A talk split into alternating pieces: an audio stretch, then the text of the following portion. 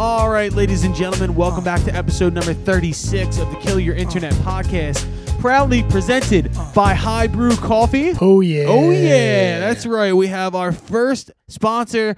Uh, thank you to the people at High Brew for uh, believing in us, jumping on board with the podcast. We're very happy. We've worked with High Brew in the past. Uh, last year, uh, when we were heading to South by Southwest, we did some work with them, and uh, they're just great people. They uh, they really do care about the arts. They care about music. Um, they're from Austin, but they're right at home here in Philadelphia, and uh, we talked and.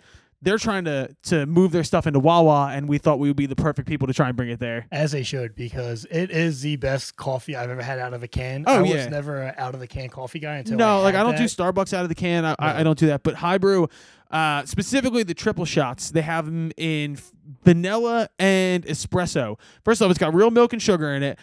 And when I tell you, because uh, Ken knows me very well as a guy who loves pre-workout to go to the gym, uh, I've been drinking these trip or these triple shots before I go to the gym, and I swear to God, everybody who goes to the gym knows this feeling of like your ears tingling when you take pre-workout. Yeah. And it was the first time because I stopped pre- taking pre-workout. Yo, triple shots are the real deal. Uh, we're very proud to be partnered with High Brew Coffee for the Kill Your Internet podcast. Uh, they're available at Wawa. If you go to Wawa and you get one, please tag us in an Instagram story that said Foxtrot sent you because you know we did. Uh, I'm ve- I'm very very excited to be working with High Brew. Uh, Kenny, how are you today, buddy? Doing good. Can't believe this is 36 episodes. When 36 that, episodes, baby. little- That's what I'm talking about. You know what's funny, man?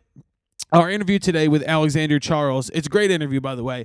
But I was talking kind of about, you know, what we accomplished during quarantine per se, and we started this before quarantine.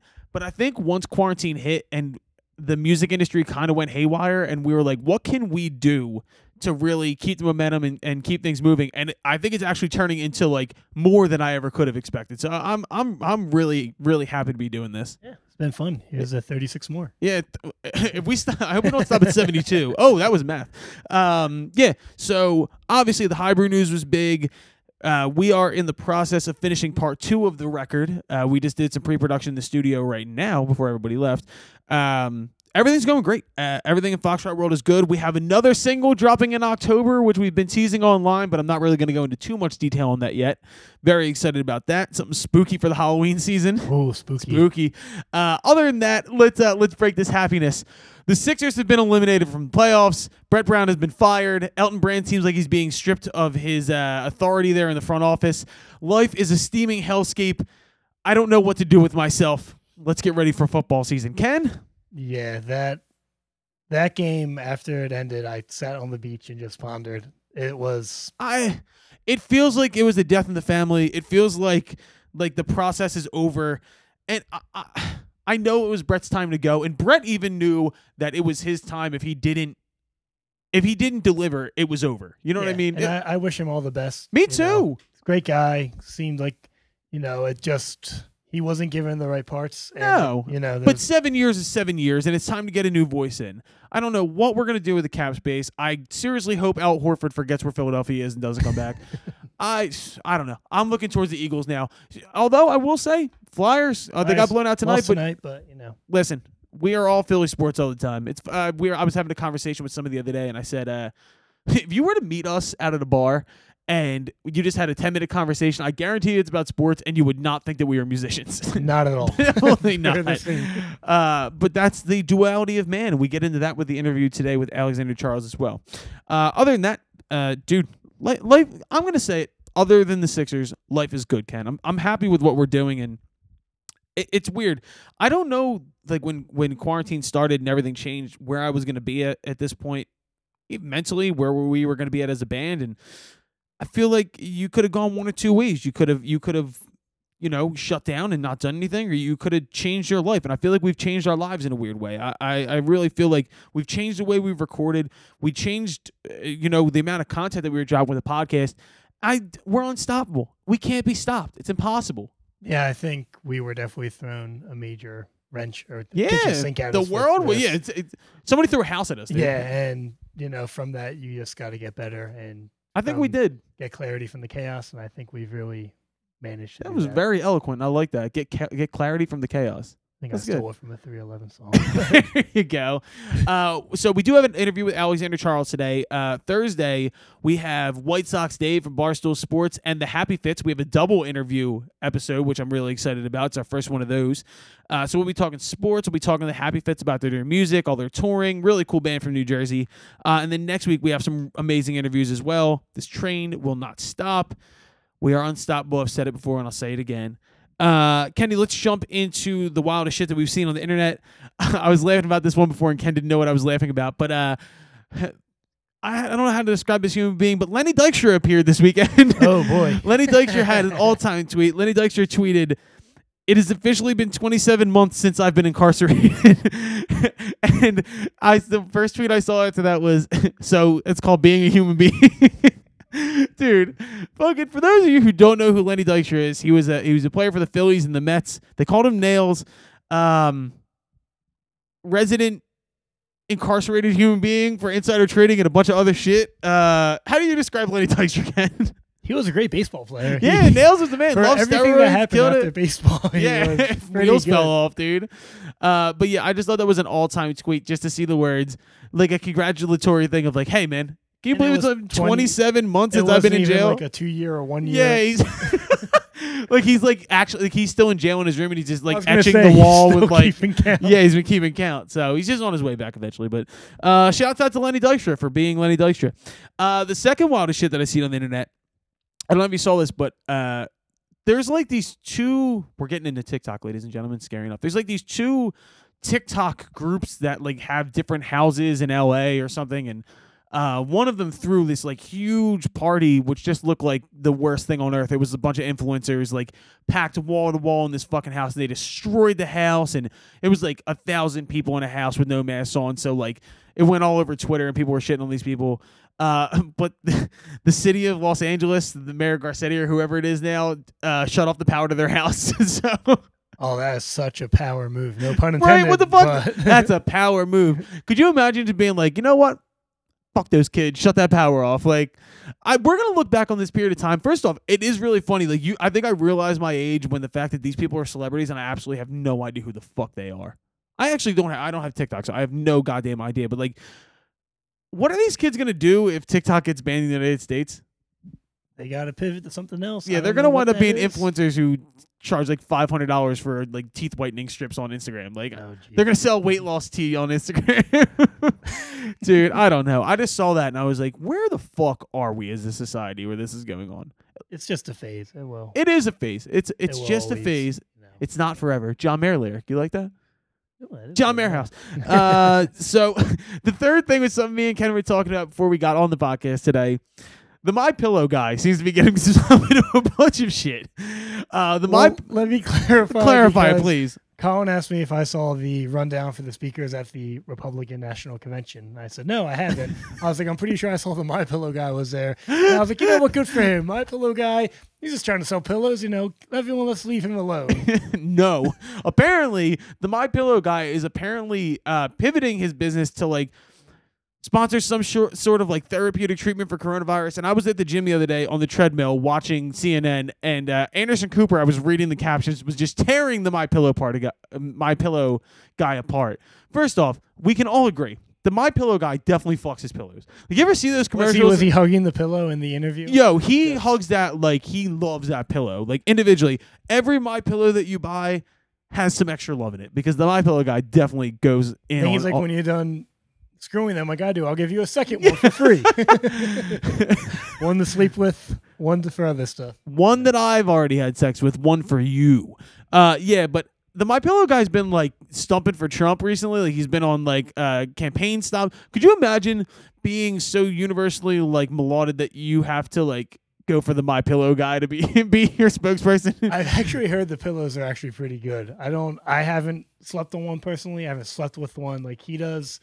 But yeah, no, th- they're very comfortable. They just smell like jizz because the My Pillow guy has had his way with all of them. If you buy his um drug for Corona, do you get a free My Pillow? you have to. what? So they can put it in your coffee? oh my god! oh my god! I don't know. I just seen that and I was like, yo, This motherfucker's doing too much. I don't know what else to say about that. Ken, oh, let's update here. Ken, you're back on Twitter now. Have you seen anything recently? No, it's mostly been really depressing Twitter or Sixers stuff. you guys have to go and follow Ken's Twitter. Ken is Ken. I will say you are goat level Twitter user. Oh, thank you. I don't tweet a whole lot. I'm not one of those rapid stream yeah, you're you're guys. more you're you're more quality over There's quantity. there's an art to making a good tweet. Yeah, you're- you know. I made my first meme today. that was Uh, good. thank you. It was uh because Tyronn Lue is is uh rumored to be ta- like the lead candidate for the Sixers job, and so I made the meme of the step over Allen Iverson stepping over Tyronn Lue, except I photoshopped Tyronn Lue's head on Allen Iverson and Brett Brown on Tyronn Lue's head. So it's the greatest comeback story ever told. You got ahead of that meme by a couple of years if they ever win a championship with Tyronn oh hell yeah! And and they beat Brett Brown's So team, whoever Brett Brown is Make coaching. sure you save the receipts God damn. Oh, that. receipts, dude. Receipts are very important. Um, so let's move on from the wildest shit we've seen on the internet into what the fuck we've been listening to. Uh, me and Ken are both going to start with the same band, the same album, just different songs. Let's talk about the Killers album. Um, my album of the year so far, besides Zeros, uh, Imploding the Mirage is an absolute masterpiece. It is like peak Killers. It's uh, the best thing they've done since Sam's Town, and it has restored my faith in rock and roll. I, I'm I'm I'm just ecstatic, dude. It was just one of those bands that has a very distinct sound, Yeah. doing their sound the best they possibly Yeah, could. and I- I saw a great tweet that said the war on drugs radicalized the killers, and I'm here for it. And I agree. It definitely shouts out to Adam Granduciel and everybody in the war on drugs, Philly natives. Uh, you guys are rock gods, and the killers definitely took some direction on the synth sounds and the drum tones they used. Just an amazing album, dude, and I- I'm I'm really happy that they put out another record. Uh, I'm gonna go with the song "Blowback." Uh, it's just like very driving Springsteen type guitars, uh, very rapid paced drum beats. The, the the the hooks on all the songs are just amazing. Top notch, yeah. Brandon Flowers, his voice still sounds as good as ever. Uh, it's dude, Hot Fuss came out in 2004. How crazy is that? Yeah, that is.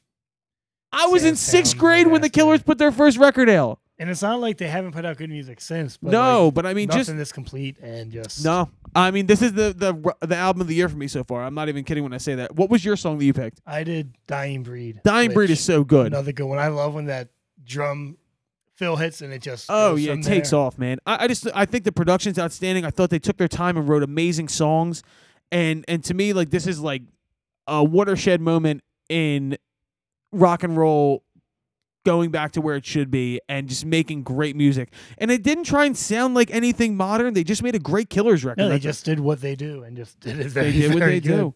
Uh, I'm gonna go with my second song. Uh, I was driving yesterday and I actually used Shazam for once uh, for a song that wasn't ours on the radio, uh, and it was a song by the Felice Brothers. It's called "The Kid."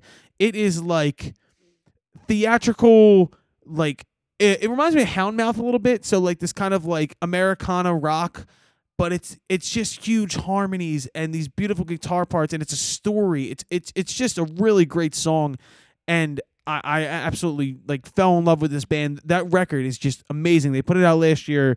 Uh, check out the Felice Brothers, The Kid. Uh, great pick for number two. So Ken, go for your uh, second pick. My second is actually going to be I. I know you've been praising this album. I finally got around to listening listening to it this weekend. The Harry Styles album. dude we're gonna say it here because we were just talking about all this rock and roll i'm a harry styles fan and i'm that not a- album is good. it's amazing dude i uh, first off he recorded a lot of it at peter gabriel's studio and everything in me did not want to like this album because it's it's like all right one direction whatever dude top notch we're talking about stuff that'll be remembered in years from That's with me and my girlfriend had the discussion. I'm like, the songs on this are songs 20 years from now. will Yeah. still stand. The one I have is Falling. Was the one I oh so good uh, there's a song on the record called Cherry that is, Yeah, it- oh also my very good. god, it's so good, and it sounds like Peter Gabriel. And he did an interview, and somebody Yeah, was like, it "It, wasn't- sounds like Peter Gabriel," and he and, was like, "Yeah, I, I love like shameless pop music. Me sometimes too, when it's done man. Right, but that is just very good, mature songwriting. Just a great album. yeah." all He definitely worked with the right people, and he's he's very talented. I I I, I can't deny it, dude. I like Harry Styles. uh, my third pick, and this is more of a serious pick. Uh, we lost um Justin Townes Earle yesterday. Who, if you're not familiar with Justin Townes Earle, he is the son of Steve Earle, uh, who made Copperhead Road, very famous outlaw country artist, and he was only 38 I'm a huge fan of Justin Townes Earle, and he brought actually he when he put out his Harlem River Blues album in 2010, the touring guitar player was Jason Isbell, hmm and he paved the way for all these Americana guys like your Sturgill Simpsons and your your Jason Isbells who came about later, and and your your Chris Stapletons and just making this outlaw very country. very it, it, it's it's a killer for the community man. He, he was a big nashville guy so he's very beloved down there. I picked the song harlem river blues. It's just i don't know. I got really emotional last night listening to it because i really love that record and uh he passed away at 38 um rest in peace justin townes earle. Fucking unbelievable musician unbelievable songwriter and you will be missed uh ken i don't mean to like drag you down for your third pick but what's your third pick Uh, okay. so, um, my third one, I was I was on the beach this weekend, so um, I'm gonna go. This is Ken's reggae. there we go music ken's reggae corner Is um gonna go with some Matisyahu throwback. Live like a warrior. okay Great song. Just it's a great reggae tune. That's a great. Re- uh, yeah, uh, Modest, Yeah. Matisyahu's good beach. Has he, He- done anything recently? He he keeps going. He's still making music. Good for him. As a guy that probably came in that people probably wrote off as a novelty. yeah, As this guy with the Hasidic Jewish, Hasidic Jewish locks and everything like that. Yeah. he's made a whole career for himself, and you know, couldn't be happier for the guy. If you want to talk about individualism and you want to talk about someone who truly stayed themselves, Matisyahu is probably the pick. Hundred percent. Speaking of people who truly continue to make music that reflects themselves, uh, we're going to move over to our interview with Alexander Charles. I'm telling you right now, um, I found Alexander Charles uh, through Ground Up, which was a, a big rap group that we actually talked about it too. Uh, the same time as as the Mac Millers and the Moosh and Twist. I actually brought I brought up like he. Me and Alex were talking before the the podcast, and he was saying kind of like they felt like they got, they got lumped into the frat rap thing, Yeah, I was gonna say that was like our college rap. when yeah, we were and the funny thing was, I brought because he's he's friends and collaborators with uh, Asher Roth, and I was like, I was like, the amazing music that has come out since then, and Alexander Charles is absolutely one of those people as well who's continued to grow and just keeps putting out great music. Uh, so we're gonna head over to that interview with Alexander Charles. Before I do that, I just wanted to bring up High Brew Coffee one more time. Uh, you can buy High Brew in Wawa, but you can also buy it online. And if you buy a 12 pack of the triple shot espresso or vanilla offline and you use the promo code Foxtrot, that's right, we got our own promo code, you get 10% off your order. So head over there, buy it at Wawa, buy it online. We're heading over to our interview with Alexander Charles. Fuck you guys, we love you. peace. How you feeling? Feel all right? All right, ladies and gentlemen, today's guest for the Kill Your Internet podcast is none other. I don't know how to describe you, dude, because there's a lot of hyphenates that I can go with. Uh, rapper, I'm going singer because of the new record too. You're singing a lot on the new record. Appreciate it. Yeah. Uh, fucking great visual artist as well. Alexander Charles, welcome to the Kill Your Internet podcast, Thanks for having me, man. dude. We we hustled to get this one done, bro. I'm, I'm proud of us. it's overdue, man. It It's is overdue. man. I'm a fan of your work. I mean, we talked we talked about this too. Like I said this last week with Max Swan, and I feel like the really cool thing about this whole situation with the podcast is that it's given me this opportunity to talk to people who like I would know of, but like we're like fr- a fringe observer, and now like we have something to talk about. So it's like, all right, we got time, let's do it. People people like to talk about themselves. that was my thing what I mean? last week. I said, yo, people love to hear Oh, themselves yeah. talk, yo. So, but for me, like I really have been following you for a while now. Not in a creepy way, but like, Likewise, likewise. I think Chill Moody put me on ah, you guys Chill's a good dude, man. years ago, man, and I've been. Uh, I admire what you guys do, man. For it's real. to me like when I like look at our community, right? So the Philly music community, because we have people on who aren't from Philly, but like Mhm. most of my best conversations come from people from here, is because I kind of have a background on you too. So like I have questions I actually want to ask. I get it. I Um, get it. well, we start everything every every interview with house quarantine. Quarantine has been a, a bit of a roller coaster. Yeah, a little Um, bit for I'm- everybody. I'm, I'm not gonna lie. Uh, I noticed that I have this kind of unhealthy relationship with uh, with my creative output. yeah, Um, and I felt like uh, the lack thereof. Yeah. Uh, particular like everything changed, man. My my my brother Beej, he he runs the studio, and he he started spending a lot more time back at home because um, he was worried about the virus and stuff like that. That's a weird thing and, too because um, I, I like in our band, right? We have six people who are regular Mhm. members, and like some of us took it really seriously, some of us didn't, and I was kind of not. I didn't take it not seriously, but like I'm more on the side of like I need to get my work done, like I need to keep doing it, but it's like I had to be like. I had to be okay with people not being there. Right. So I'm on this tightrope where I, I totally feel you. Yeah, um, but I I'm- can tell you're that dude too. You want to get your shit done. Yeah, um, and when I'm not, um, I really I, I tend to get to a r- pretty low place, um, and I start to beat up on myself. Me too. Um, and that that stagnancy is honestly like my my biggest fear. Um, Oh, dude, I, idle hands are my worst thing. If I, I- I can't keep my that. if I can't hand, keep my feet moving, then I don't know what to do with myself. yeah, yeah, And I mean, we talked about it before the podcast, but it gets it gets to the point where you build yourself into this routine of constantly like moving and flying around, to where you can't even vacation, you can't relax, you can't kick your feet up. no. And rest is a curse. Like it, do you think it's actually a good thing that we kind of had to like step back for a second, or has it been? I do, I do, um, because I think that I think that recharging is just as important. Oh, as, yeah. as the work, and I, I've I, it's taken me a long time to realize that. Um, I actually got really, uh,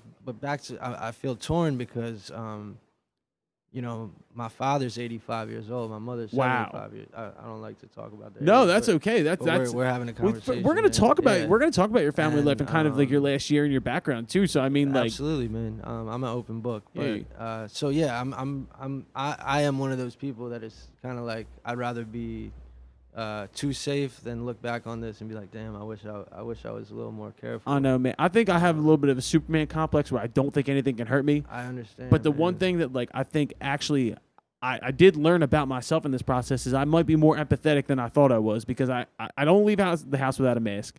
And uh, I've actually been really good about that. My, That's wa- my it's even in my own household. My wife is very like she took this very very very seriously. And uh, she had basically locked me in the house. Like I wanted to keep moving my feet, and it, it just I don't know, man. I think as artists, like one of the questions I wanted to ask you was, do you think that you this isn't isn't on an output, but more on an like an intake stage? Were you listening to more music? Were you taking more stuff in, or were you like listening to less? Because I've gotten differing opinions from this from different artists that I talked to.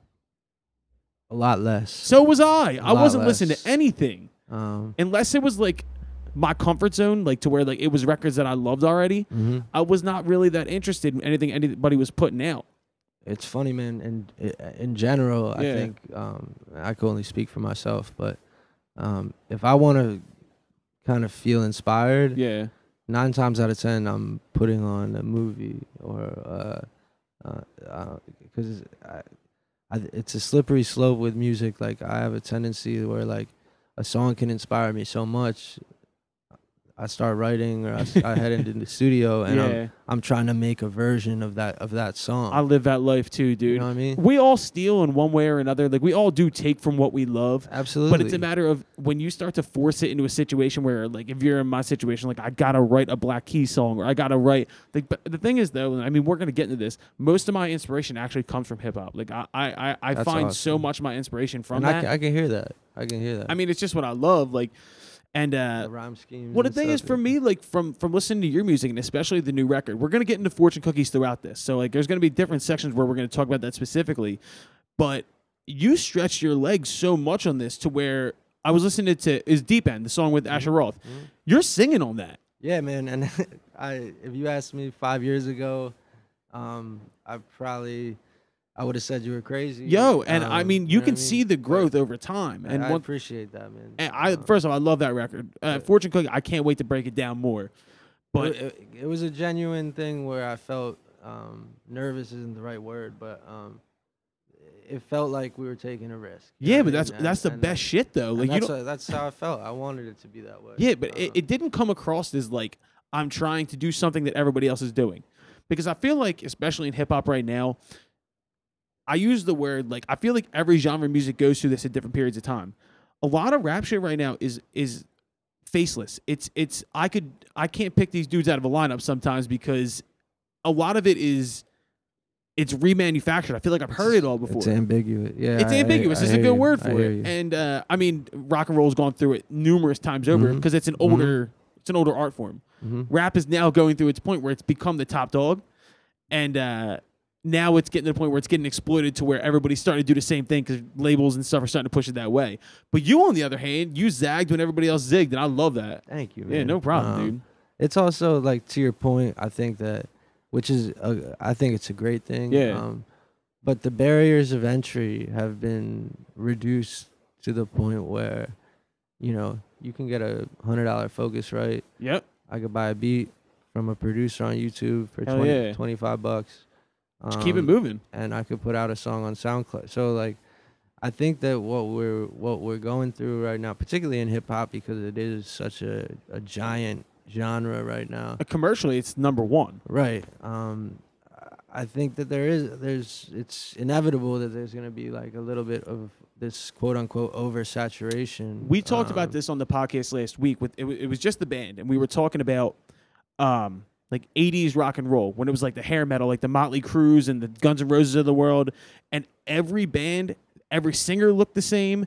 Every song sounded the same, and then all of a mm. sudden Nirvana came through and fucked Mm. everything up. And Yeah, hip hop went has gone through that in different periods of time too, in a shorter span. absolutely. You think about like, I don't know, like I feel like Diddy's been a part of three of these different things, but like at the same time, like 2005, 2006 Atlanta shit with like the crunk movement and stuff like that. Everybody wanted to do that, and then they snap back out of that and, and until like the later 2000s when the Drakes and the Coles and the Wale's come through. Mhm. Like Mhm. things Oh. go in cycles. Absolutely. You're I just think too, like I think the music industry is scared right now in a lot of perspectives, Mhm. and when labels can control artists and they know it's a working formula, they're going to keep pushing it that way. When you were, because we're going to talk about your time with Ground Up as well. Mhm. Did you were you guys a major label sign sign band? We never. Uh, funny enough, man, we never signed to a major. We had a couple of independent Yeah. labels, um, and the experiences, quite frankly, weren't that great. Um, It never feels that good, does it? You No, think you no, think like you reach this milestone. yeah, yeah, for real. And, and then six months after um, Ground Up parted ways, I signed to Warner Brothers. no shit. Yeah, and it was like this. It was a real miles- milestone achievement. Yeah. and then it turned into uh, like a, a terrible experience. You know what it Um, is too, and, uh, because I don't even know why it feels so good. Like I feel like it's validation, but from another perspective, as an artist, it's such a way because we live in this world where you constantly have to keep validating why you're doing what you're doing. Like you have to constantly keep being like, "Oh, we just did this." absolutely To your friends Uh, who, or your or your family and shit like that, Yeah, and you're yeah. like, "Oh, I signed a Warner." You're like, "I got a year and a half, maybe two years to at least say like, yo, I got my feet moving." Yeah, absolutely. Yo. Yeah, it's a sad reality. When I got it- past that point- it's true. like when I got past that point in my life where like I was like, I, I can keep doing this myself, like, and I can own everything. Mhm. And for like, I think it's because we always have things moving. Nobody's ever like, so what's Budney doing? It's like, it's like, oh shit, he's like working. Mhm. But like the major label system's so funny because that is, I feel like they almost kind of like prey on that and the fact that they know our insecurities and they're like, look, I can just give this guy a deal and he's gonna love it and Absolutely. Not to mention they know we're nine times out of ten we're pretty much broke. Yeah. You know what I mean? Like Yeah, like, they've got they've got us by the balls. And you know what's funny too? I, I'm like I'm talking about this and like watch we'll wind up signing a major label deal in six months. I'll go back and listen to this and be like, "Fuck you, get out." I got no fear though, dude. I really don't. Uh, You shouldn't, man. You guys have a sound that, and here's the thing, man. I, that's not me saying I, I don't think any any artist should sign to a major label. Yeah, My circumstance was really uh, unique. yeah, Like, the president of the label that I sat in his office. It was incredible. Um, like uh, Neil Young just left. Like Oh, he- come on, he dude. dropped off like a painting or some shit. It's fucking it incredible. was it was surreal, bro. That and and then um, yeah, like six months after I signed, he left and went to Amazon Music, and now now You're I'm, high and dry. now I'm playing for a coach that didn't recruit me. Like That's a And- yo. That's a and, that's a really good analogy. they're- That at- happened to at me. That point, at that point, they were like, they were like, we don't even know why Dan like signed you, bro. Like, Yeah. what you know what I mean? They're not returning calls. They're shit. Ugh.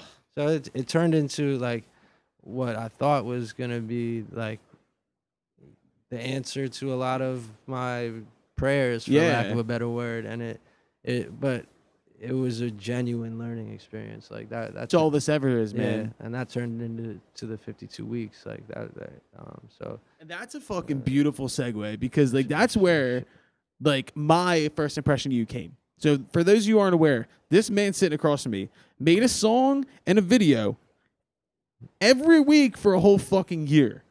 my man, I just want to shake your hand bro. on that. Fucking thank you, because that's incredible. Because I we drop shit every you know three four months, and it feels like a mountain out of a molehill, and you're over here dropping 52 tracks in a year. And first off, smart enough to see what's going on with Instagram, smart enough to see, oddly enough, I mean, the, the person who really came up off that formula kind of was Tierra whacking away because she did the, she did the fit or the one minute clips Yeah, for her whole record. it's funny because we dropped we we did ours first. It- uh, it- Uh, but but I mean I'm not saying No, but I'm I'm saying not I'm not saying it's she- weird that the, the most it- like, like, the most resourceful motherfuckers who come up with this shit are from Philly. Like it does not surprise yeah, me. a- absolutely. I think we we have to do it in a different way, man. We don't have the spotlight on us. And I love that though. Me too. Me too. And I wouldn't have it any other way. Um, but yeah, to I mean to your point, I think that uh, some of my biggest inspirations are you know guys like Matt Stone and Trey Parker who, Oh, who, yeah. who made South Park. Um, See, I want to know before we hop into 52 weeks. I'm Oh, gonna yeah, s- I'm gonna start sure, by sure. I'm gonna start by asking a couple of questions and just these sure, are yeah, like we'll elaborate on that later. well visually who inspires you because you bring up Matt Stone and Trey Parker because your your visuals are unique. Your fucking clothing sense is unique. The shit you make is unique. Like I'm talking you, photographers. I'm talking you. You're a big movie guy. Like what directors do you like? Like like who inspires you visually? Because I don't know many artists who do better visually than you do. Uh, that means a lot, man, because I lose sleep over it Yeah, I- I, wouldn't know what I say mean? it if I didn't mean it either, and that's what always stood out to you about me. Um, Me about you.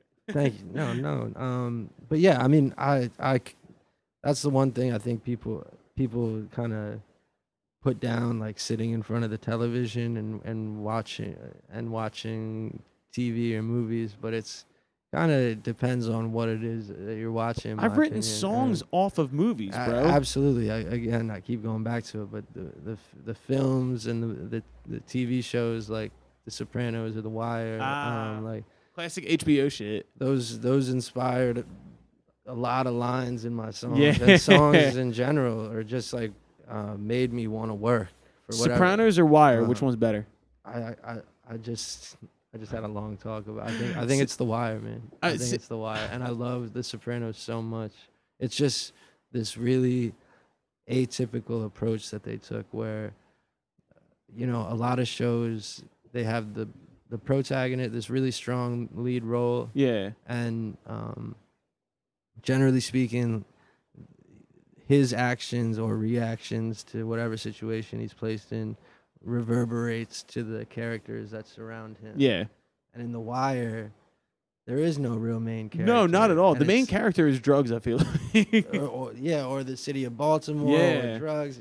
You could, yeah. yeah, there's and like there's like, like ten different main characters these- in that show. These outside factors affect the characters that are in the why. It's this in- inverse thing, and I, I don't know. I just I that was some nerdy shit. I but fe- I no, just re- yo, this I is really a place li- to be nerdy. This is like I love that. 'cause that's- that's me, man. we dig into shit. like to me, me, like. I take The Sopranos because I just enjoyed watching that more, and also I feel like It's I- one and two for me. I so grew up it's- in a really Italian house, so Oh, like that's I feel like incredible. it's like fucking like so it resonated with It you resonated on with a- me. on It- a it deep was- level. But like two, like there had never been a character on TV like Tony.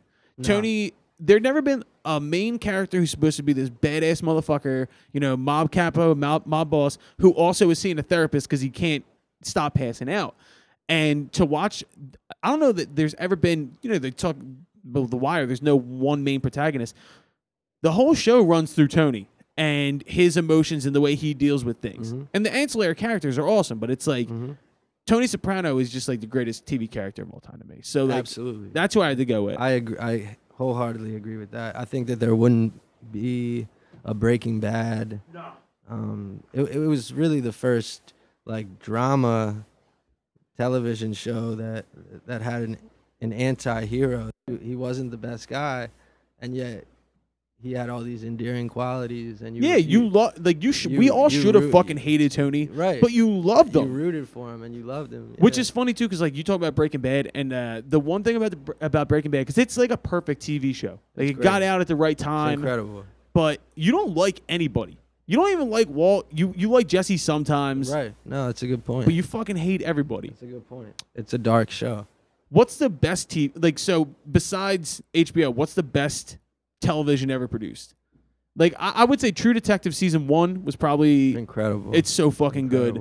But I don't think Mad Men gets enough credit. Did you ever dive into Oh, Man it's Men? incredible. It's that's like top. That was like top five for me, Bro, Yeah. I went back and watched that during quarantine, and I, I fucking just fell back in love. Jon Hamm's incredible. You talk about John- John- anti-hero, like Jon Hamm is is next level. just a and piece I- of shit, but he's also just the man. And actually, I, I've been watching *Handmaid's Tale* with, Oh, with my yeah, girl, yeah, and it was actually Elisabeth Moss. uh, yeah, and and uh, Peggy from Yeah. Peggy from Um, also, *House of Cards*, man. It's Yo, like, I'm watching it right now. uh, and it's conflicting because because of the Kevin Spacey thing. There's also a lot of other really amazing actors and actresses on that show, so I just try and write off right, Kevin Spacey for what he is. right, and it, it doesn't. I mean, it sucks. but I'm it in the middle of doesn't season erase- four. it I need to doesn't- know how it ends, bro. I Oh, need to can't know. wait. How I it can- we gotta we gotta talk after. All right, good. You know what sucks? Fucking eight, Netflix has like the previews when you like scroll over something and mm-hmm. it like gives a little like peek, and they spoiled You something huge spoil for me. Like oh I kind of knew because they had to do it this way, but like I didn't know that shit was gonna happen that way. And uh, People, yeah, so people know, bro. In front of me, no, don't spoil shit. You can't spoil it. All right. I'll break my heart. Here's a good question. What's your dream collaboration? And this is a two part question.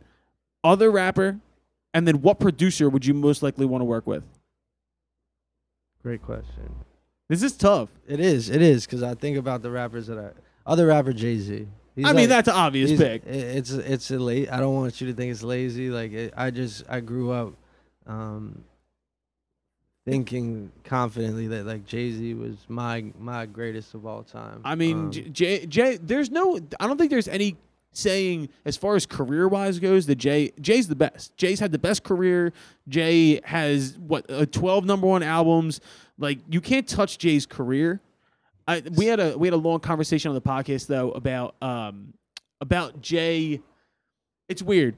I don't ever look at Jay Z for what's going on that's new. Like Jay Jay's a guy who's in his own lane. I look at Jay Z for just being the Jay Z best Jay Z possible. Like he's never gonna push the boundaries, but he's just gonna make you the best shit ever. yeah, yeah. I mean, and he might have peaked a long time ago, but the the The longevity though, the man. idea that somebody could reinvent themselves in a way that doesn't feel like contrived or, No. or forced. I just Bro, he I- he fake retired in 2003. uh, It's fucking 2020. Right, Like right. this is uh, th- I, to me like I think Jay's a, a great answer. Uh, But the reason why this actually goes really well is because Jay's worked with all the best producers. Jay has Mhm. Jay has classics with everyone you could ever want to, to work with. Mm-hmm. So who out of all the producers in the world would you pick? this is an off the wall answer since I picked a lazy answer. Yeah, give me something crazy. I'm going with Quincy Jones. That's a, did you watch the documentary on Netflix? No, It's fucking amazing. oh, I can't wait. Oh, dude. Well, I mean, Well, he, Ste- Stevie Wonder is like probably my favorite artist of all time. that's a great answer. Um, yeah, uh, he's like, He's probably the greatest. I said Ray Charles is the most important American musician of all time, that. I love that. but I think the greatest is is fucking Stevie Wonder. Stevie Wonder's been entertaining us for uh, how I- since the '60s. I've, I I would argue too that Stevie Wonder has um, some of the most songs that people know all the words to. yep. That they don't know it's Stevie Wonder. Yeah. yeah, Like- that's a good point. Like my my girl is a perfect example. Like will like signed, sealed, delivered will be playing in a, in all of her favorite fucking movies. yeah, yeah, yeah. and, and like and I'll be like, do you know who this is? She'll be like, no, but I know all the words. So you know you do that to your girl too, because I always I'll look at my, my wife and I'll just be like, "Yo, who is this?" And she'll be like, "You know, I don't fucking know who this is." or I, the I- movie or the music quiz. is your girl as into music as you, or is she kind of No, no? no, So neither no. is my my wife's not at all. I think I personally I, I think it would um it would be tough if, if, for me. I would could could you date yourself? Because I know I couldn't Yeah, fucking date no, that's myself. that, uh, that's a great way to put it. it No. would just be too much of a competition all the time. yeah. Are you a competitive dude? Yeah, yeah. It's a complicated thing with me because I've noticed that as I've gotten older, some of my some of my need like particularly in the context of like sports or Yeah. like um I had some bad injuries when I was younger and, and and like I felt like as I've gotten older when I'm playing pickup ball or something like that that need to win Yeah. has like dwindled a little bit. But artistically, do you find Ar- yourself as arti- being, being arti- over like yeah, yeah. Artistically is where where it all goes now. it's a good thing though. Yeah, and Um, it's actually something that I really miss about Ground Up. Yeah. Um, having somebody else that I really respected in the room as well. right. um, like writing with me and feeling that like it was a really friendly and healthy competition. But me, like Malcolm, didn't want to get outshined by me on the song. So you got to push vi- and harder. vice versa. I feel that way about Erica all the time, which is so crazy because Right. Erica is not that way at all. Erica is not like a like I need to be the best kind of a person. Mhm. Her being who she is as a vocalist, I constantly work harder on my vocals just because she's such a boss. Mhm. And I write these parts, so I write all the lyrics. So Right, like I'm right. writing this, and I'm like, I know Right. she's gonna fucking slay that. So I I got to come ten times harder on the other side of this. It's out of admiration. Absolutely. like well, yeah, it's for the greater good. Absolutely. I like what you said uh, on the last episode. Like, you realized at one point it wasn't the Collins show. Yeah, it's it's not And about that- me. that It's was a- about what serves the group best. And that was a big moment for you. Yeah. yeah. And I think we've all had those moments. man. Yeah, and I think I have that moment more times than I thought I would. Like I need to constantly be reminded that like what's good for the goose is good for the gander. What's good for everybody here Mhm. is good for me. Mhm. Like and he, there's even times when like especially our drummer Jimmy really pushes me. Like he he fucking I can be super excited about something and he'll just look me dead in my eyes and be like, "Yeah, that sucks." And I'll have to take this moment where I'm like, "Oh, you motherfucker." But then I'm like, "He's right." And all of our best moments have come after moments like that. Mhm. Mhm. What's your relationship with your engineer? You keep talking about Beej. Yeah. Um. I mean, he's one of my best friends in the world, man. Um. I met him when we were in eighth grade. Those are the relationships that you need in the music industry. Yeah. I, I couldn't agree more. Um. And to your point, he, he you know, he he's literally seen everything. yeah. for better or worse. Sometimes uh, some he's seen some dark shit, and Yeah. he's seen he's he's been on stage with us at at the highest moments as well. You know what I mean? And I take a lot of pride in that as well. Like um, I think that a lot of people found, uh, even if I'm not necessarily still working with them, I think that. Uh, them working with us kind of introduced them to whatever their path in life Right. is now. Yeah. Um, I'm, I'm not taking credit for people like Take credit. for, nah, Take credit I where you deserve it, dude. I can't. I can't. But like, I really Put them on blast and say, I made you, motherfucker. like, like, yeah. But there's some videographers and photographers I know that probably wouldn't be doing it right now if, they, if like their first couple sh- sh- shoots weren't with us and stuff like that. What's So, the best show you ever played? Is The- there one that ever sticks out? Yeah, there's there's two actually, and uh, we we sold out the TLA when we were like first coming. That's a great fucking feeling. This was before like the Fillmore and even Union Transfer was around. Yeah, it was the venue. Um, and it just yeah, it felt good to see sold out on the and we- like On we- that marquee, wa- too. Like, that was- marquee's yeah, fucking legendary. It was our show. Yeah. Wasn't like we were, we've we've opened up for people that have sold out, but it just felt like uh, the culmination of like so much hard work. I know that And, feeling, dude. Um, How about outside of Philly? Like, outside, I was gonna bring up the the other show that comes to mind is uh, probably it kind of reminded me of you talking about opening up for Bon Jovi.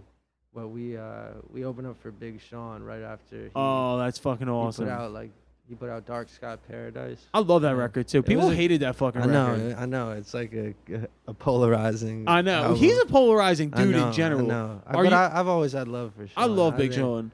I like he he he really came up like in this time where I was really like plugged into the to Yeah. the- to the well, I game. mean, let, let's talk about that too because all right, Yeah. so I told you this before we started, but Ground Up, my first introduction to Ground Up was when I was working at a college radio station when I was at West Chester, and they brought up Ground Up as possibly one of the people that were going to play the show, and uh, I went in, looked up, and this is like the period of time. Like, so this is 2011, 2012.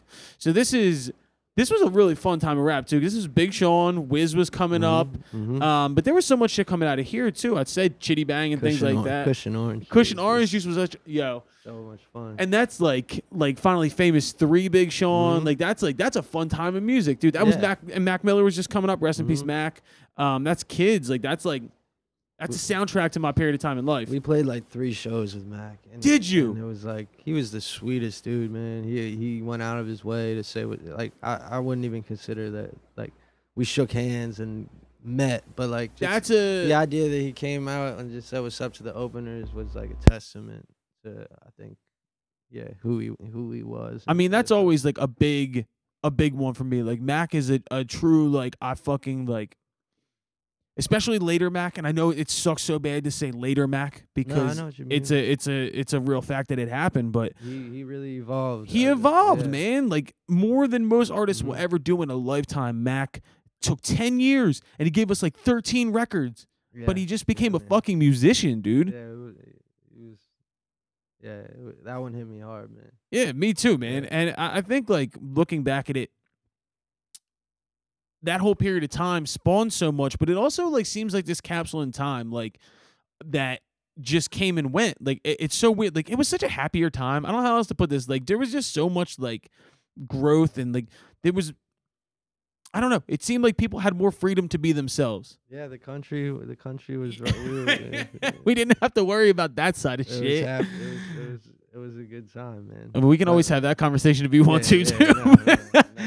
Fucking No, but that too, though, it felt like a, a lighter time. It man. was a Uh, and that's what I keep yeah. saying. Like with this election coming up, like I was, I just want to go back and feel, I don't know, like a sense of fucking joy of being alive. Like there is all, like in the last four years, there's always, no matter what amazing shit has gone on, there's always this like cloud that kind of hangs over shit, and we all know why. Well said. Well, so, you know Well what I'm saying? yeah, like yeah. even at the best times of it, you're still like, there's something that's not right here in the soul of the country. The soul of the country feels off. Mhm. And like I'm praying to God that the fucking things change. But back to ground up. yeah, like looking back at that now to where you are with fortune cookies, do you feel more of a freedom to be yourself? Yeah, totally, man. I, I, It's palpable. Like I can tell that when I listen to the shit and when I compare it to the ground up. And I love them both. But what I'm saying is like I can tell you are you when I'm listening to this. yeah, I, and I wanted it to be that way. I wanted the listener to be able to feel like they they got to know some of my some of my dark, some of my demons too. you know what I mean, I wanted That's it- important. I wanted it to be a, a vulnerable project and an honest project, but um, particularly because I have the opportunity now to to kind of just represent myself. Yeah, but Um, uh, you can craft, and you're an image crafter. You know what I mean? Like you are someone. We've talked about you visually. Like you, you don't just do a project and put it out. You take your time and you you take all the necessary steps to say like this is gonna be the best version of me. A lot of motherfuckers don't thank do that. man. I mean, back to the visuals. Yeah. Yeah. Thank you, Stanley Kubrick. Oh, I mean, well, Thank- you know what I mean? Fucking, I, yeah, you're picking great examples too. Like, I love your use of color.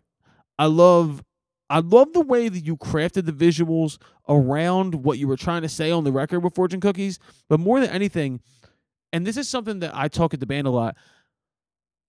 This is gonna sound really fucking weird, and if you get what I'm saying, you'll get what I'm saying, and if you don't, you don't.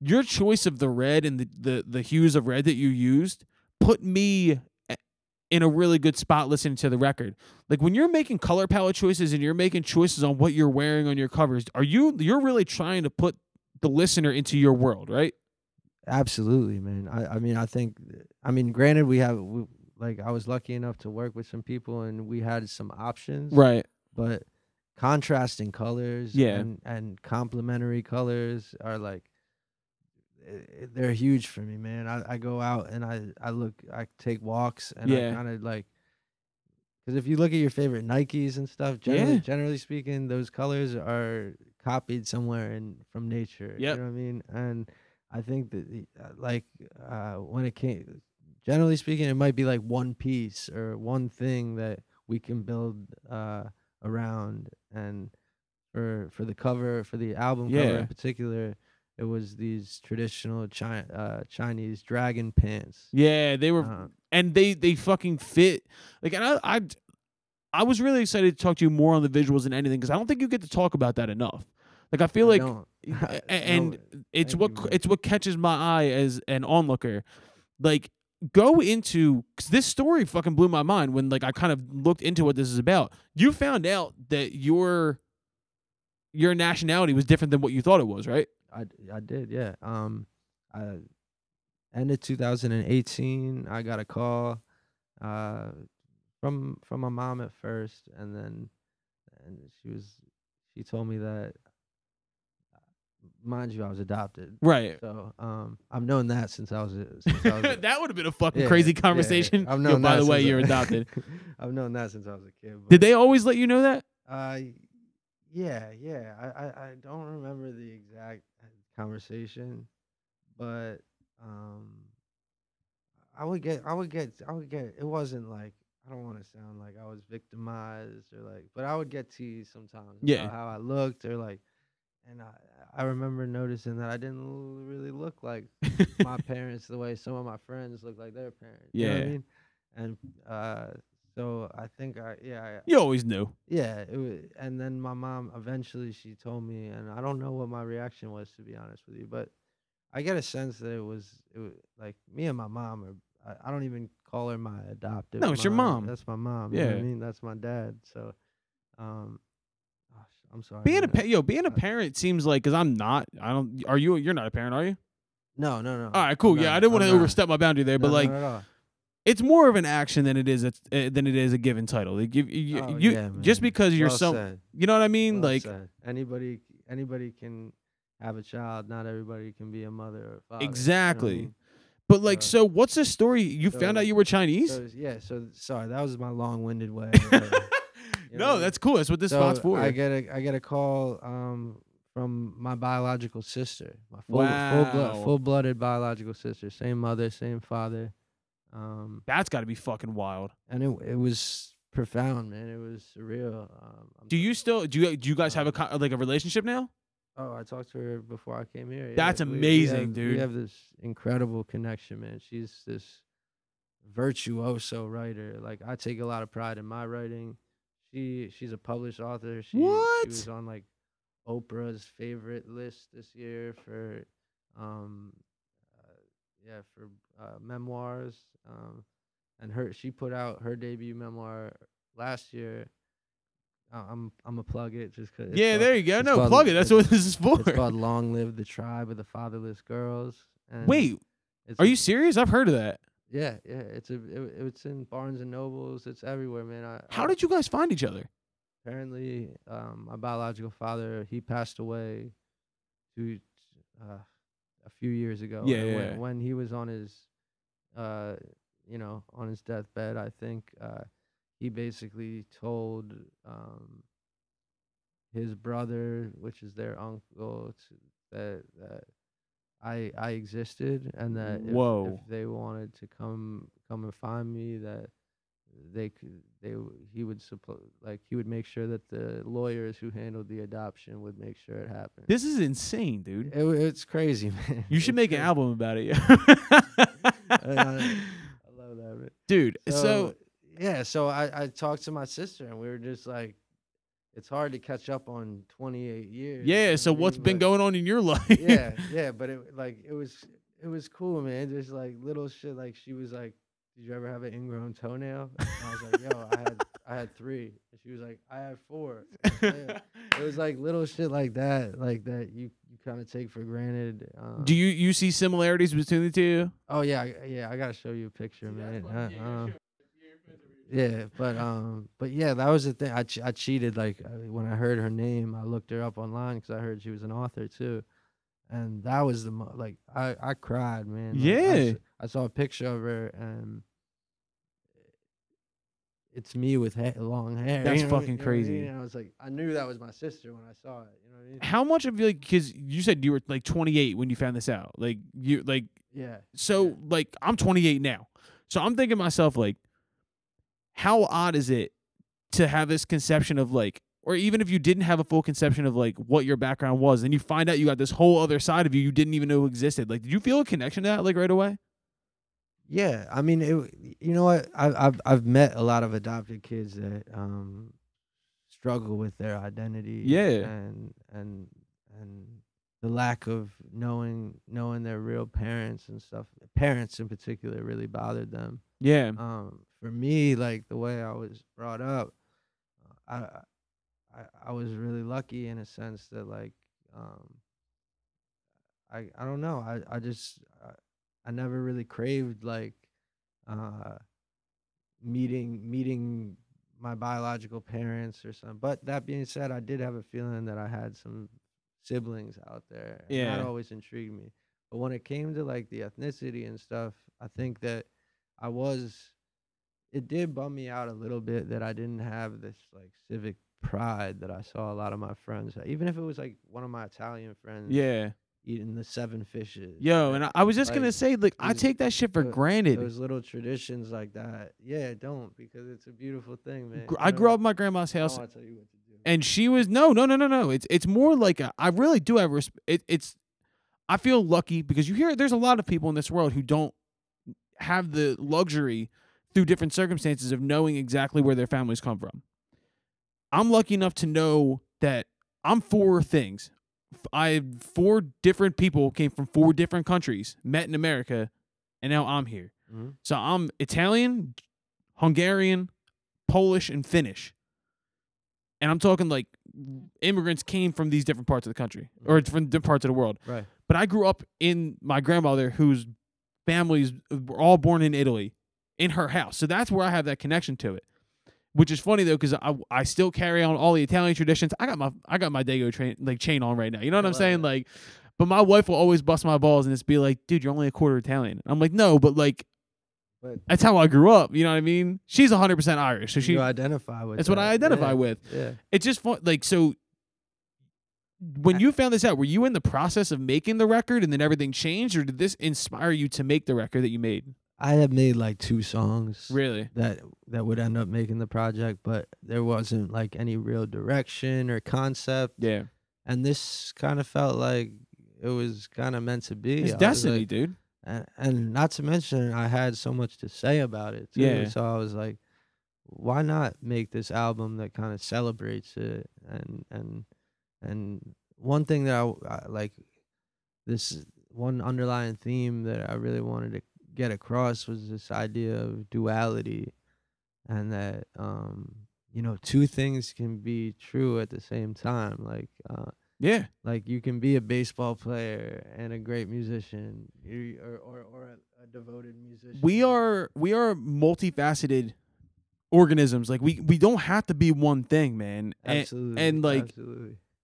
the whole the craziest fucking thing like I always wonder about and that's like in your situation like did you feel like when you found out more about yourself did you feel anything inside you change or did you want to start to like embrace that or or did you, you, you yeah, still feel like the same guy Yeah, no, I mean, I felt like I didn't feel like a a, a drastic change, but at the same time, like I w- I wanted to embrace it. It was something that.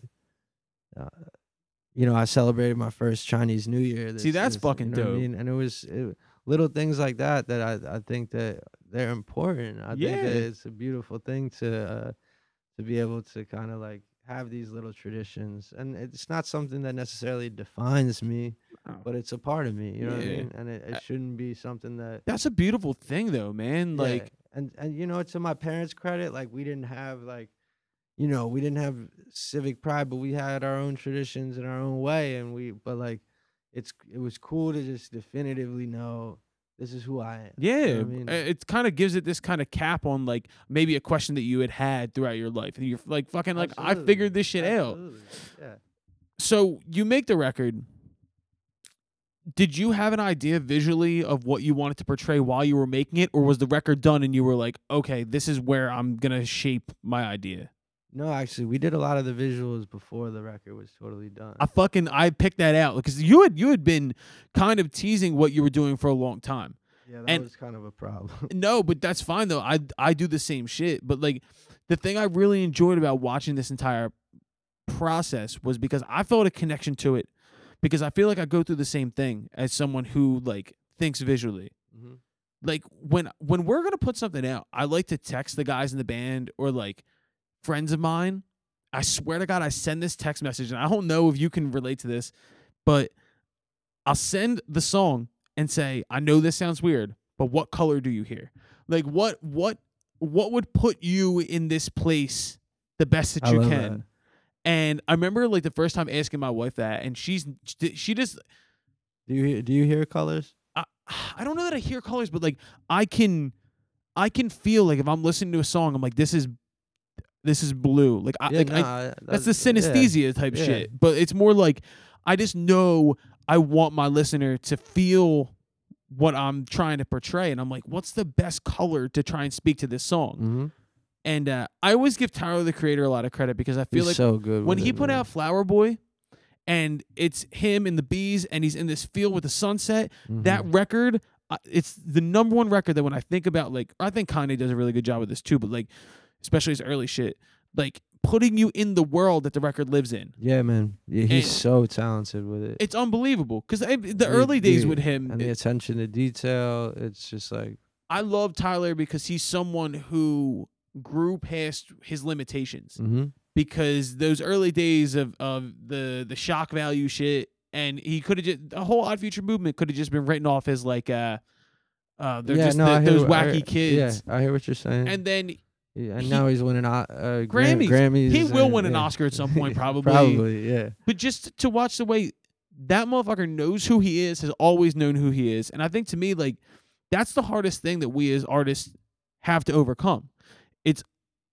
being able to showcase who we are more than anything knowing who the fuck we are before it's too late like Absolutely. you know what i mean like because I would argue that Tyler didn't always know who he was. I agree, mean? but he, he But- fought his way there. Mhm, Absolutely. Who else to you like kind of like I mean Pharrell is always somebody that people are gonna look at and being like he's always right. Like I haven't always loved the way like as a kid like I was never attracted to the Neptunes like Star Trek vibe like visually, Mhm. but I always loved the sounds. I think as he's progressed, like I've come to respect that more because it was so ahead of its time.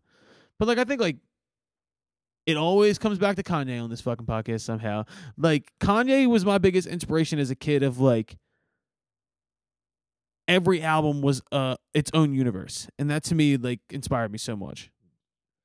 Man, I'm such a Kanye fan. All right, I- dude, I- thank I God. like- I didn't know by your reaction if you were gonna be like because because Kanye." because I've been really torn about. Um, Me too. I'm, I'm like, you know, sometimes to a fault. I, I I take politics a little too serious. That's okay. Sometimes. Um, Just means you care. yeah, and it, quite frankly, like some of the things he's been saying and doing, it it hurts. Man, It does, man. Because I I was like, I'm the biggest Kanye apologist. And, Yo, and- me and too. defender in the world. Me and my mom laugh about it all the time. Dude, Bruce Bruce Warren from XPN will hit me up, right? And I'll I'll post something on the the band's Instagram story, and Mhm. it'll just be like, it'll be like a picture of or like a link to like an early Kanye track. I'll be like, thank you so much, Kanye, and he'll just DM me and be like, yo, fuck Kanye, Yeah, yeah. and I'll be like, I know, man, I know, I know, I know.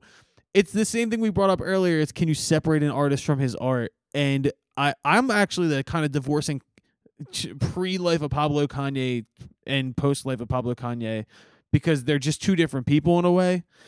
I just I more than anything at this point have to believe that there's something truly not right there. Like Yeah, I was just gonna say, man. I just hope he's okay. Me too. Honestly, and like, I honest, like, I, was just, it's so funny, man. I was just having this conversation, and how much it bums me out, quite frankly. Yeah. But like, um, like, think he announced some album that he was gonna put out a few weeks ago. Like, I- God's country. I, honestly didn't even care. Neither did Like, I. It wasn't. It's not something that's on my radar anymore. I have and, a like, group chat that- with me and my, my that, that in and of itself is a bummer, man. Me I'm and my two lie. boys like, Paul and Tom, we we have a group chat that's all just hip hop shit. And in our group chat, every time that Kanye's about to drop something, we're just like, "Yo, you think this is it? You think he's back? Like, you think this is like the I real know, Kanye back?" And every time we It's t- we take a listen and we're like, "Nope, not Yeah. But it's more like I don't have to politically agree with my artist. Like, uh, you can have a, a varying opinion than me, but like when you're being hurtful to people, especially Right. your fans, Right. Right. then I take because then it doesn't feel genuine anymore. It feels like you're just trying to raise shock value. hmm And if you want to do that with certain things, go ahead. But if you're talking about people's, you know, fucking political beliefs or just their their lives, like then you're just fucking being a dickhead. And I, Mhm. I don't have anything Yeah. else to say after that. But, Yeah. I mean, Yeah. Or or doing it for clicks, which That's is, what I'm I don't- I saying. don't know what's worse. You know yo, what I, I mean? I Like, mean, this is the kill your internet podcast. Like we talk about this all the time, and kind of like the give and take of the internet. Like, I, before I dive in that, are you a social media fan? Like, do you enjoy social media, or you do you use it for business purposes? I mean, I try to use it for business. I like to say that sometimes I use my phone and sometimes it uses me.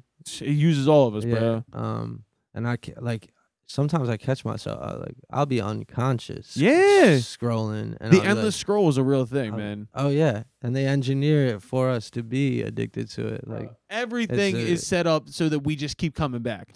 Not to mention the fact they have all of our data, so they know what we want to see regardless. absolutely, but Let me take let me l- take my tinfoil hat off before I get in my before I get No, my I- conspiracy I theories. it, man. But I mean, it's tough, right? Because these things could be such a such an important tool. Yep. And um, they're not being used that way, and I'm guilty of it. Bro, we're all guinea pigs. We're all guinea pigs. Yeah, I mean, when when something when a when a product doesn't cost anything, you're the product. you know I Exactly. mean? Yo, that's a You know what I really good point. So like, and I I understand all that. I still think it's like, it's dope that like my dad's 85 years old. Yeah. And like, he can like, he can read like uh, a news article from some dude in India who's going through it. Like, and like that. That's how certain people use it. Bro, we we talk about this a lot. Like it, it's my gripe is not with the internet itself. It's Mhm. about the current state of affairs that it's in right now. I agree, man. I think it's we talked about the soul of like America, right? And the fact that it just hasn't felt good recently. And for whatever reason that is, the divisiveness that you see online and if you put most people in a room who are having these arguments online, they'd find some common ground or they'd at Mhm. least talk it out. Mhm. But it's set up to be divisive. It's set up to be a one-way street. And I it sadly enough could be a very communal thing, but it's not right now. I've had some, um, especially with Ground Up, like we would have some really heat, heated things happening online, and it would never happen in person. I You know what I don't mean? that's a coincidence. Like, and I'm not, I'm not sitting here being like, I'm a tough guy. Yeah. I'll, I'll, I'll beat you the fuck up. Yeah. it's not it at all. I just think that when when you're when you're looking at someone face to face, there's different thing, man. there's compassion there, and there's like, or no, if nothing else, like uh, some kind of common ground. Like, Yeah, and it's also when you when you look at online interaction a lot of times, there's no nuance. Like when Mhm. we're having a conversation, you Mhm. can see my face, and if I say something, you can tell I'm joking. right. As opposed to online, it's words, it's 140 characters, Mhm. whatever it is, and and you're just gonna take it on face value and be like, get out, like you know what I mean? Like there's gonna be an argument. Absolutely. I Which do- is one which is by the way, which is one of the only things that like there's a lot of things actually, but like not seeing this the mass culture right Yeah, now. yeah, yeah. and, like I'm all about it again because we got to be safe and Yep. look out for one another, but it's hard for me not to see people smile. And, I like, know, you what I mean? man. It's a bummer. You know what I mean? And like that's the kind of we're gonna that, get back to normal, dude. We really Yeah, are. Like at the end of the day, like this is a temporary thing, but we're just all being safe while we can. Um, I like that. I think like one of the one of the other like like main questions I want to ask you is like when I listen to your music, I don't and I I feel like a lot of people say this just because it's a conversation point when they're talking to people and they can't label things perfectly. But I hear a lot of influence. I hear a lot of influence from a lot of different places. Who was the first artist when you were a kid who like who struck the chord? Who was like who was like, "Oh my god, I want to do that." Or like even if it's not one person, it's multiple people. But like what was your path to like discovering music? So um, I was the only child, so like uh, media publications were, like, played a huge role. Like the Source magazine was like dude. so big for me, man. Yeah. And I remember, I remember I like uh, it was a goal of mine to get uh, as many of the albums that they rated five mics as possible. Yeah. those were the classic albums. I wish you the know what source still meant what it used to mean, mean? I know, man. It's uh, you know what I mean. I'm I'm old school. Like and double that. XL Yeah, and yeah, yeah, complex and absolutely. I still love- check complex every day, but complex isn't like a Yeah, but I used to, we. I mean, I know you remember Complex magazine. Yeah, Complex magazine. Holding it in your hand, like damn. But yeah, I mean, I remember like uh, for Christmas, like I had to get Aquemini, I had to get Yeah. um, by Outkast, I had to get uh, Illmatic, I had to get uh, uh, I'm sorry, that whole period. No, but that whole period of time, like that's 93, 94, 95. Like that's all, that. all those quote unquote classic albums. That was like what I. Uh, oh, Mos Def Black on both sides. Yo, That that was- is that is a childhood album of mine. Like that was Yeah. the my see my first discovery. Like what led me to because I always dabbled in rap, but like in my house, my dad was. I brought this up in the last episode. My dad was a blues musician, but also like very much like a classic rock guy, and he respected rap, but he didn't get it. Mhm. And in my house, he was like, "Nah, none of that shit. It's not."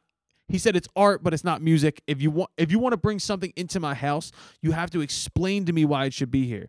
My dad cared very deeply about music, so like if I brought him something, he'd be like, "Why do you like this?" I dig that. I love that looking back on it now, like, 'cause Yeah. I, it's always been a thing for me. Like, I don't care what everybody else is listening to. Mhm. I need to follow my own path. Like, even when like when we were kids, like people went through that emo phase or like whatever, they had the pop punk music. Mhm. I skipped it and I went right into rap. I dove in heavy. I was the only kid who was in eighth grade with Cream as the ringtone on their phone. You know what I mean? Like, so, so you're talking like the source put you on to Outkast. You know that that whole era is is unbelievable. Yeah, but even even like a little bit further back, Tribe Called Quest, uh, Midnight Marauders. is and, was that your favorite Tribe album um, or Low End Theory? no Low End Theory was. See, Midnight Marauders is my favorite, yo. Oh, Like, uh, we, I have this argument with with Ken, who's my bass player, all the time because he's a Midnight Marauders guy too. I I completely understand why people love the Low End Theory because it it's like the Sergeant Pepper's a rap. It's one of the most important records of all time.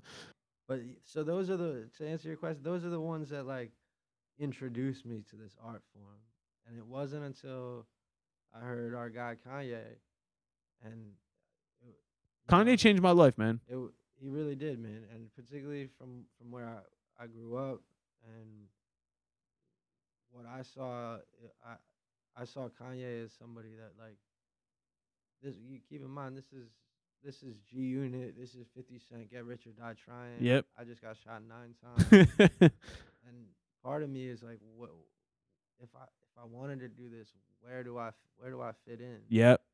You know what I mean? Because I, I'm not gonna talk about things that I don't know anything about. You can't be coming out of New Hope talking about you got shot nine times, bro. It don't happen can't. like that. You know what I mean? And, and Kanye, Kanye was wearing a polo shirt, um, talking about social issues, generally speaking, or just things that he was seeing. bro uh, this is like the perfect example of what i'm talking about here to where people we talk people talk a lot about representation like it's a very like uh, a, a word that gets thrown around a lot that's a today big part of my album, mm, representation. And- I, I kanye's black i'm white but in a weird way everybody saw a bit of themselves in kanye at that point because he was one the underdog and two he was out here saying like yo this is what i am hmm like i'm i'm, I'm wearing tight jeans and a fucking backpack literally says that in like half his songs but like yeah, that nah, to me was like nah. at a time when no one, was- no one was doing that yeah, and it was inspiring on a lot of different levels, man. I, I I don't know what it was, man, but th- that was the first record I bought with my own money. Like uh, it was 2004. Uh, walked to Pat's Music and I bought the College Dropout That's and Bruce. Springsteen's Greatest Hits. And That's ever awesome. since then, Kanye like, which once again leads me back to why it hurts so bad to have to like explain. I feel like, but like, there's a Listen, man, I think the history books are gonna be really kind to Kanye West, just as far as his musical contributions are just. I'll, no And one, no one will ever tell me fashion, anything. art. Yeah, it's just. there's no artist like when you think about these movies that are coming out now like uh like ray like rocket man like bohemian rhapsody there is no artist in the past 20 years who deserves to have one of those more than kanye because when you think about like the movie ray and and like we're bringing it back to movies but like there's like stages in these people's lives and everything has a different energy around it and like there's like ups and downs and ups and downs and and I'm not even talking about like current Kanye because this is a whole nother ball ballpark. But like Mhm. even when you're talking about from album to album, like he goes and does uh fucking graduation and then does my beautiful dark twisted fantasy. But Ah. between then he does 808s and heartbreaks and like just those three albums alone, you have this energy of like stadium status, then down to like basically like electronic blues R&B songs that are just depressed to Yeah, the greatest yeah. album of the past 20 years, which is And- Dark a- Twisted Fantasy. visually and the marketing, and it's like it was all different, a whole different journey every time, and it was, yeah, it's just really inspiring. And that, I'm gonna piss you off that here. attention to detail. I'm gonna yeah. piss you off here. When I see what you are trying to connect the dots on, that's what it reminds me of. Stop it. I swear to God, this is Thank what I said. Like I know this is not gonna be like this is something but like when I see you putting the effort into the way that you market yourself and the way that you relate your music back to the art that's where I draw the comparison. So take that as you will, but like just know from an onlooker's point of view, like that's what I see. That means a lot to me, man. I Because wouldn't say it if I again- mean it. Again, man, the the visuals are like it's always been important for me, but I guess I'm lucky because I feel like it, it seems like music is becoming less and less of an important factor. like, yeah. the way you package it is becoming And we're all uh, becoming businessmen one way or another. right. We have to. Right. And I'm not saying that that's necessarily my approach. I'm just saying that it feels like that um, as a whole. Um, I think what what worse. might pop for a certain amount of time might be that what's going on now, but the way you do it are things that will be remembered. Do you know what I'm saying? Like I hope so. if you I think it, if I if you pulled up like the top ten rappers or just top ten artists in general from like 2013, this is seven years ago. Mhm. I bet you s- four of them still are relevant. Like there's people that are always gonna pop and then come and go Yeah.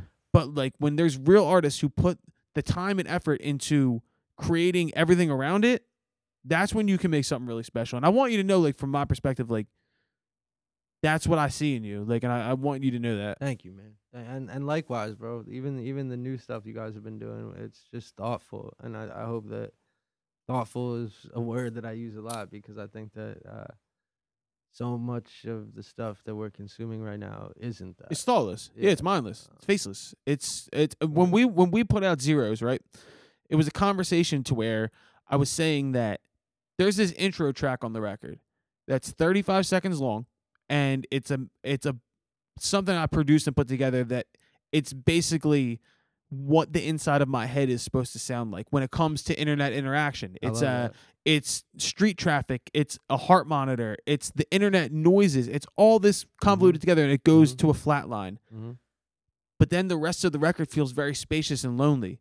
And to me, like I wanted there to be this this uh what's the word I'm looking for here? This uh, juxtaposition between what the internet is or what it sounds like as opposed to what the interaction online really is. And it's very lonely. And that's why I feel like there's so much in the world right now that you see so many of these kids specifically who just are looking for something. They want attention. They want they don't want to feel as lonely, but they're going to this place where they're just getting marginalized more and more. And that I put when you look at the artwork for the record, a complete catch twenty two. Yeah, I love. it's very open and spacious and it's it's I wanted you to feel that. So like when I say Mhm. like you hear those opening chords of the first song on the record, it's called Tell It to the Internet.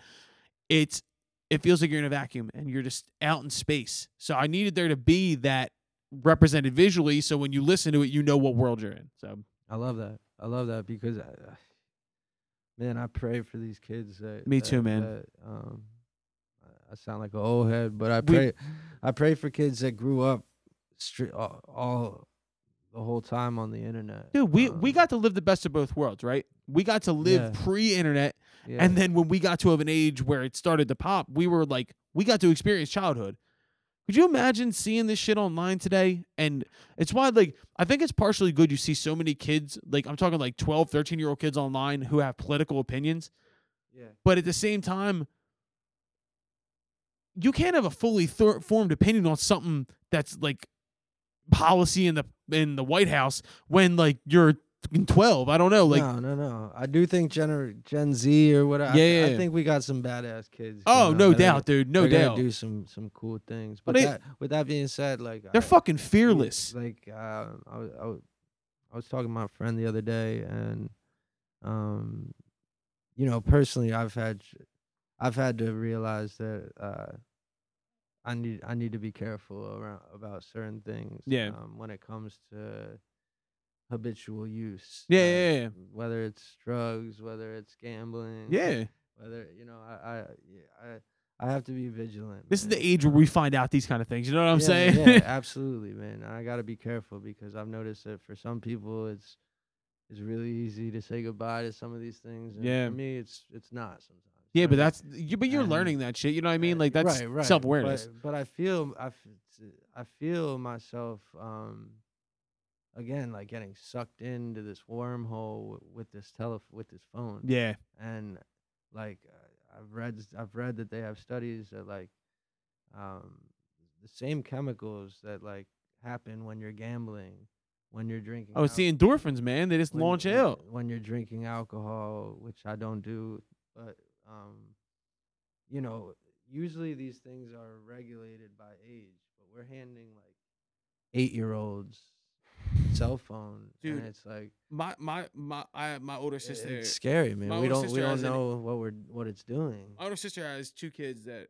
are under the age of 10 Mm-hmm. and to see them like use my sister's phone freaks me the fuck out. I, it's Right, not a, it's right. you know I don't have kids, so it's none of my business. But like I'm just saying, like I am just I've seen what it's done to our generation, and we've had the the luxury of time and experience of not like we've gotten to grown into it. Mm-hmm. These kids out the womb are getting handed iPhones. Yeah, I think I I think uh, my fault. no, I- that's I- me. Yo. I try that. I Um, think I think one day I think one day we might look at it kind of like uh treat treat social media like like cigarettes. like- Yeah. Like, damn, I can't believe you know what I mean. Like I, can't I, my darkest thought is that this is the slippery slip to the beginning of the end. I, I, I, I hear that. I think it's got to get scaled back at some point. But I mean, fact of the matter is, we're not going to know until there's more time. But Mhm. dude, this Mhm. has been an absolute pleasure. Like I, I really, I've enjoyed this a lot, and like, you're someone I've really wanted to get to talk to for a while now. likewise, man. The t- time's flying flying by. Yeah, how long do you think this has been? Forty five minutes. It's been an hour. yeah. like an hour, an hour, hour fifteen. Yeah. So, um, dude, we're gonna wrap this up. It's been an absolute pleasure. Promise me you'll come back for a round two. Please, man. Yo, Please, for man. real, th- I'm dead serious. So next time you're gonna put something out, you let me know. Let's we'll have you back on. some Philly sports next. time. Yo, absolutely. That we did not even touch that. I know, but we got so much music stuff to talk about. It's so- because the beginning of this podcast is gonna be me and Ken are recording it later, and it's just gonna. I, it's funny. You'll be able to listen to the end of this podcast and compare back. The beginning's just got to be about about the Sixers just breaking my heart. I oh man. Brett and rest in peace to Brett Brown. Not rest in peace, but Yeah, like no, man. I, I I got respect for Bull. I lo- love Brett Brown. I love Brett. Um, I don't think he- was a big X's and O's nah, guy. and I don't think he was a Uh, big accountability guy me either. I mean, you watch Brett St- Brad Stevens. He, he Yeah. that guy's a tactician. Do you, what do you think about Jay Wright?